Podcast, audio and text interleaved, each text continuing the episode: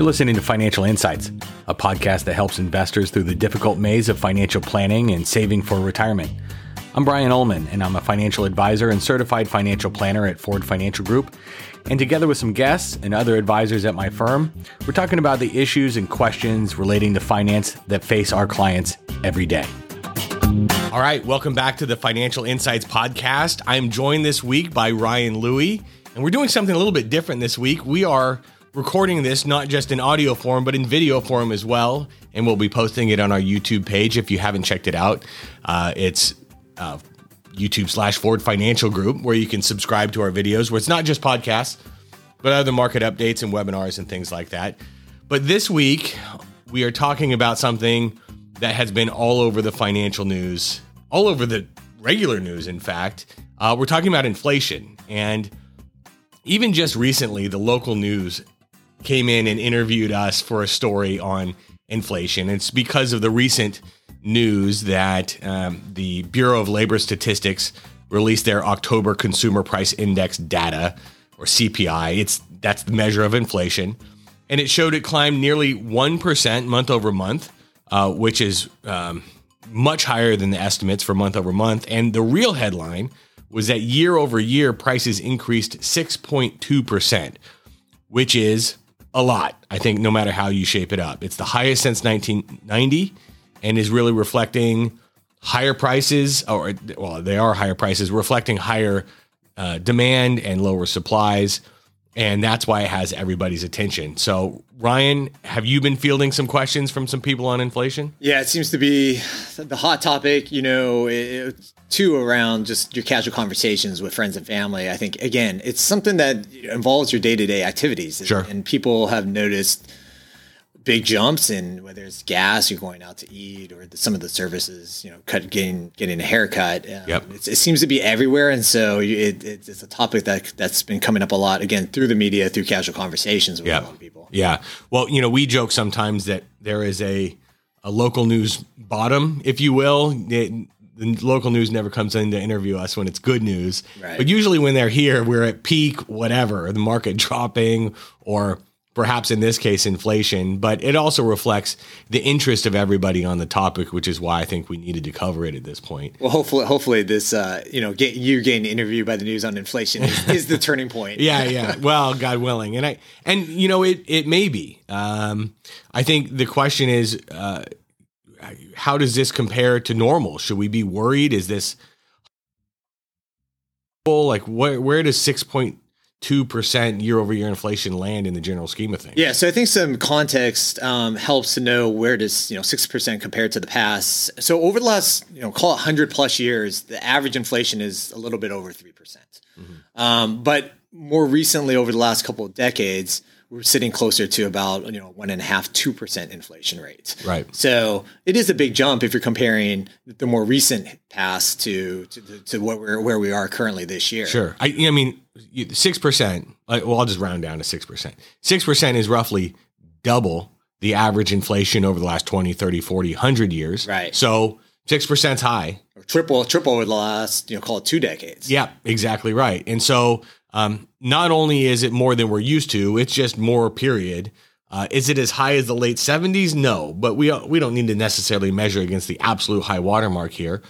Prices are going up, but right. in the same kind of sentence, though, wages are going up. So I think some of this is a question: is like should be should we be worried about this? Is this normal?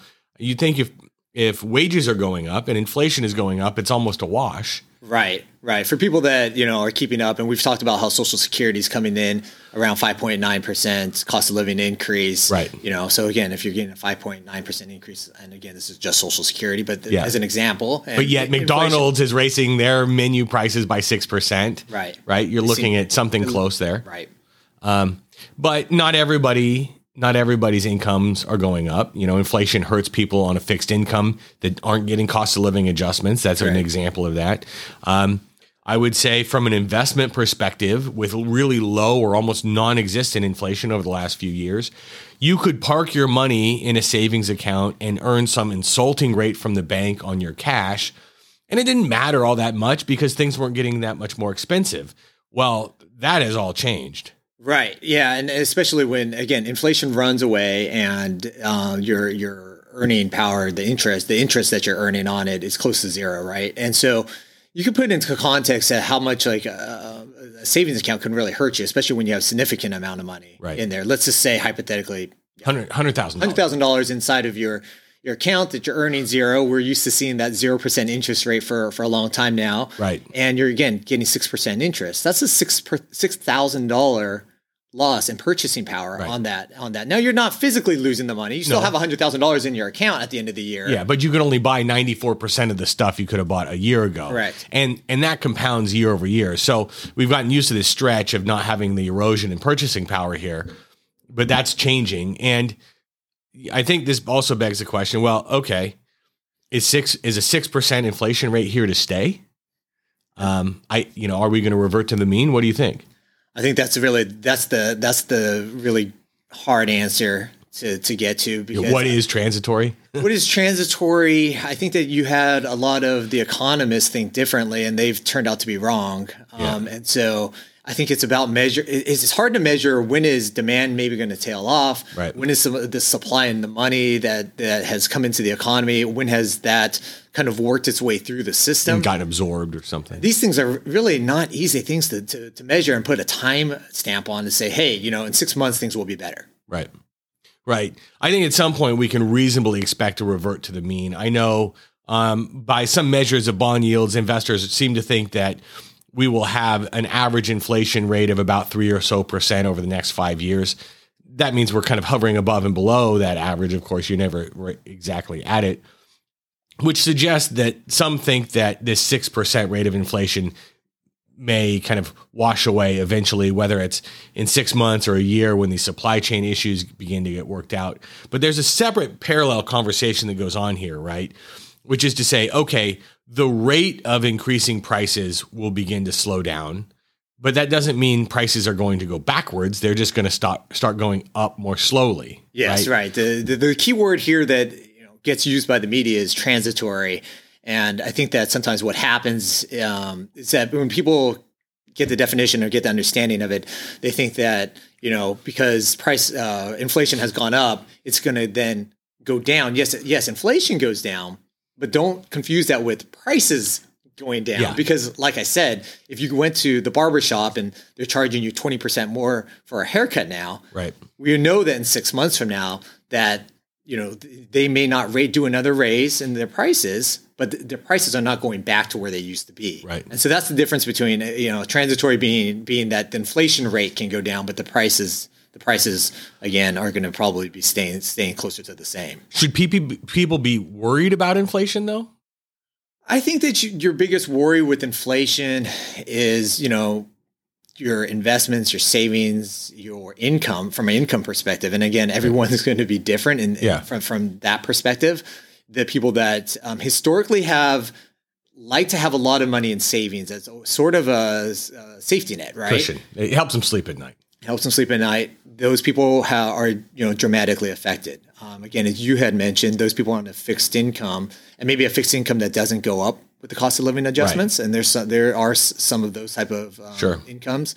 You know, those people are going to be affected because at the end of the day, if they're on a tight budget, um, you know, in terms of income coming in, expenses going out, those expenses just dramatically increased. Well, and from um, from an investment perspective, your your aim for your returns should at a minimum be the rate of inflation, sure. right? The reason you invest is to help uh, maintain your purchasing power over time. So that 5 bucks that you've got now can grow at the same rate as inflation and you can buy you 5 bucks worth of stuff, today's stuff 10 years from now, 20 years from now. And so, you know, getting back to the having a ton of money in savings, with no inflation or very little inflation over the last 10 or so years, it hasn't been that big of a deal. But now people need to find a way to get bigger returns, not sit in cash, and not that you're swinging for the fences and trying to beat your neighbor or your brother in law and whatever their investment returns are. But in real terms, your investments need to keep up with the pace of inflation. And even lately, unfortunately, some of the most conservative portfolios because these bonds haven't done well as rates rise, aren't keeping up with inflation. So it's really kind of time to examine what your portfolio looks like in this inflationary and ultimately rising interest rate kind of environment because we're going to see that as well. Yeah, yeah, and that's not to, of course, say that you want to get out of your comfort zone of risk, but you do No. need to re you do need to reevaluate it because again, if this stays around for a while, and maybe this again, it's not six, but it stays four. Yep. Again, you know, you're, you're earning half percent in a CD that's one or two years out. Um, you're just not you're not able to find the, the interest rate or the return on your safer investments to keep up, and that's Right. that's that's where you do need to evaluate things. Um, Absolutely. I'll, I'll give you an, I, the analogy I like to draw. I might have even used this already in the podcast.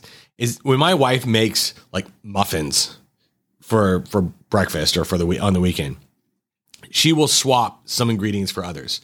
So if the if it if it calls for oil in the recipe, she'll swap it out and use applesauce. I don't know if you knew that you could use applesauce in lieu of oil, but you can. And and that's the same idea, especially with a conservative portfolio where you've got inflation that you got to keep up with, and very likely rising interest rates coming later to combat that inflation or at least keep a lid on it. You you want to stay conservative. You want to keep baking muffins, but you want to be able to swap some of those ingredients because some of the ingredients are um, have interest rate risk, and some of these ingredients don't have as much interest rate risk. And so that's where your advisor kind of comes in and helps you sort through which of which of these ingredients are suited for that particular environment. And combat you know really you're combating against what is the risk at the at the time right? Right now inflation is Sure. the risk of you know of the environment that we're in right now. You know two years ago we weren't really talking about inflation. So you know you're, you're combating something else at a different time. So it is it is a moving target uh, that we're going to have to keep looking at if this is going to be the continued story. The irony here is that for 10 years, investors were wringing their hands over the fact that we didn't have any inflation, that the Federal Reserve couldn't manufacture any inflation, and that we were always on the precipice of deflation, especially in some years where inflation was less than a percent. right Um, and now we've got the inflation, and everybody's hand wringing over the inflation that we've got now. So you, you know, you're damned if you do, and you're damned if you don't. In, in the case of inflation, I think the reason why people or investors maybe were worried about not having inflation before is because inflation is the sign of an economy that has some forward momentum. sure It is it you don't get rising prices just because just because you have low supplies. You need to have demand for things that are unavailable. That's what pushes it higher. You usually you have to have a healthy economy. So the, Right. you know the flip that's maybe the silver lining of Sure. this, right? And that's the, that's an important thing. We wouldn't want to sacrifice a, a healthy economy to to lower the inflation because there's going to be larger consequences to Yep. that: a falling stock market, people losing jobs, et cetera. Sure. Um, so this this is kind of a consequence of a very good economy that's that's chugging along right yeah. now. And and when you when we're talking about inflation, also it's, it helps to slice the bologna a little bit thinner and recognize um, some prices, some inflationary prices are stickier than others. Labor, co- you know, uh, if someone gets a raise at work, they're not going to have that taken from them. If your rent goes up, that's not going to be that's not going to be reduced just because prices go down. But other parts of the economy, we saw with lumber prices earlier in the year, right? They spiked up, or some other commodities will spike up and then maybe come back down. And we're uh, used to seeing that with gas prices, right? And in gas prices, I know, you know, because everyone has to fill up on a weekly basis. Sure. You know, you're used to seeing that that sticker shock of how much it costs Yeah. to fill up your car. Um, but it is historically one of those prices that will fluctuate over the course Yep. of time. Like I said before, you know, your your your, your barber may not change their prices Right. going forward, but gas prices are probably going to fluctuate. Yeah. like A- another effect also, you know, as we're we are we're recording this before Thanksgiving, but we're getting into the holidays for sure. I know we've already started Christmas shopping in our household. Um, you're going to see things there like Black Friday, fewer discounts. You know, if if retailers have the inventory, they certainly don't need to discount it to move it right now. Right. Um, that could come back down the road where once inventories and supply chains kind of sort themselves out, we might get back to seeing those kinds of sales and those discounts, those seasonal discounts that we haven't seen for a while.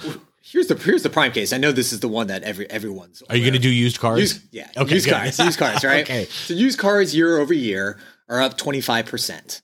Twenty five percent. That's unbelievable. You know, so again, you had a your car that was twenty thousand dollars before the pandemic. Um, it's twenty now twenty five thousand dollars for the same car. So if you're sitting on a jalopy, you're sitting on a gold mine right Yeah, it's a great investment, right? We should have all invested in used, in used cars and put them in put them in our on our lawn.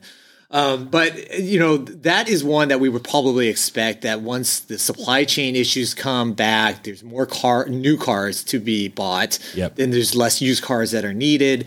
Um, you know, hurts. It's that old it's that old pig and the snake thing where you just got to digest this big mess and then kind of get on the other side of it. Yes, yes. I, so that is one definitely that we can't foresee is going to be sticking around with high prices or prices that are going to continue to increase um, as time time goes on.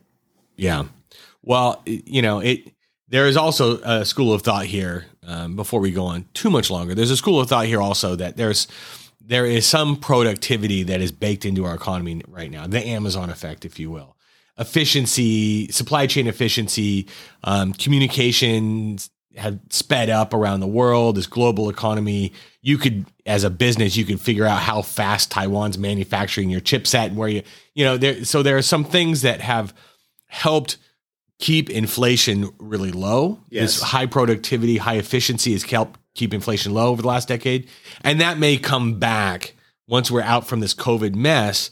That could come back to help us out. Yeah. So really, one of the key catalysts, I think, to you know, alluding back to to the inflation rates being low over the last couple of decades is technology. Right. Technology is a deflationary. Um, it, it keeps costs kind of going down. You know, inflation gets makes things more productive. It's also gets usually technology gets cheaper over time. Yep.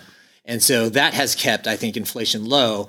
I think what we've had here, though, over a short impact because of COVID, is that everything's kind of been a mess. Things have been accelerated. You know, things that may have changed in the future got kind of accelerated and happen now. Yep. I think technology will definitely be a, a factor in this. It just needs Sure. to catch up to something that happened in a in really quick amount Yeah, time. yeah. I mean, there's no there's no question this is an after effect of COVID.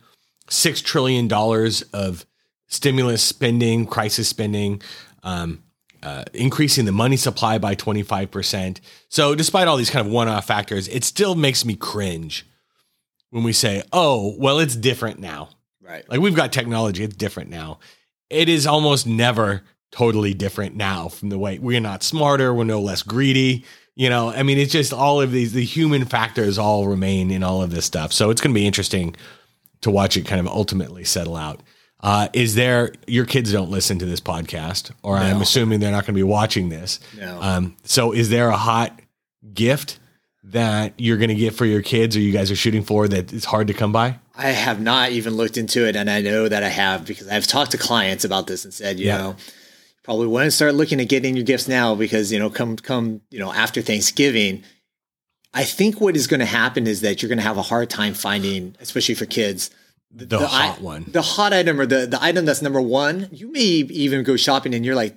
The, the first, second, and third item that Yep. they want is not even available. Right. And so you may be, it's not that consumers won't be spending money. I think they'll spend the same amount of money, but they're going to get item number four, five, or six. Sure. Well, we're on their want projected. Yeah, we're projected to have retail sales go up by seven to nine percent over the holidays. So people are going to be spending. Yes. Whether you're going to get that Xbox or PlayStation you want for your kid is a whole nother question. Right. Um, We got Henry for his birthdays runs right up to Christmas, and so he got a 3D printer Oh, for his birthday. It's this like little thing, and it yeah. spits out trinkets, and it's you know he's a gadget kid, so it Well, you already day. got it. So, So we already got it, yeah. Money. So, but it was it was eh, we had to order it well in advance. We had to wait a really long time, and just as another example, we had to buy new um, side tables for our bed in our bedroom. yeah. They came in. They they are coming next week. We got the email. We ordered them in April.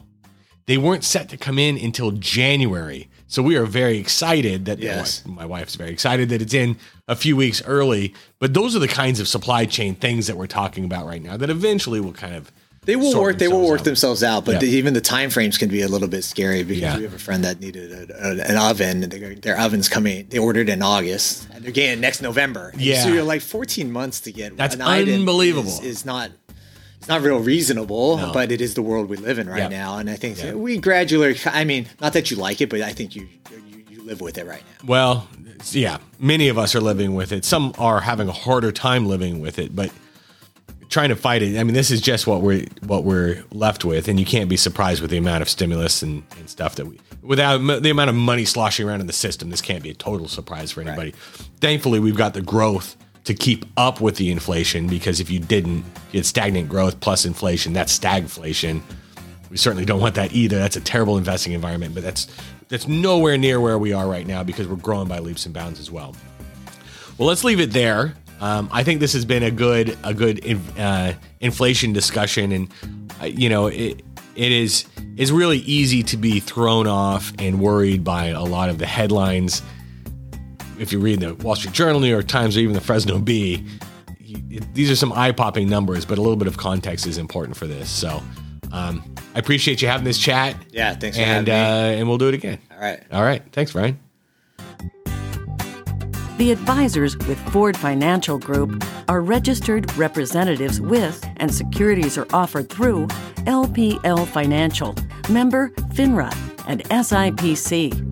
Investment advice is offered through Ford Financial Group, a registered investment advisor and a separate entity from LPL. The opinions voiced in this material are for general information only and are not intended to provide specific advice or recommendations for any individual.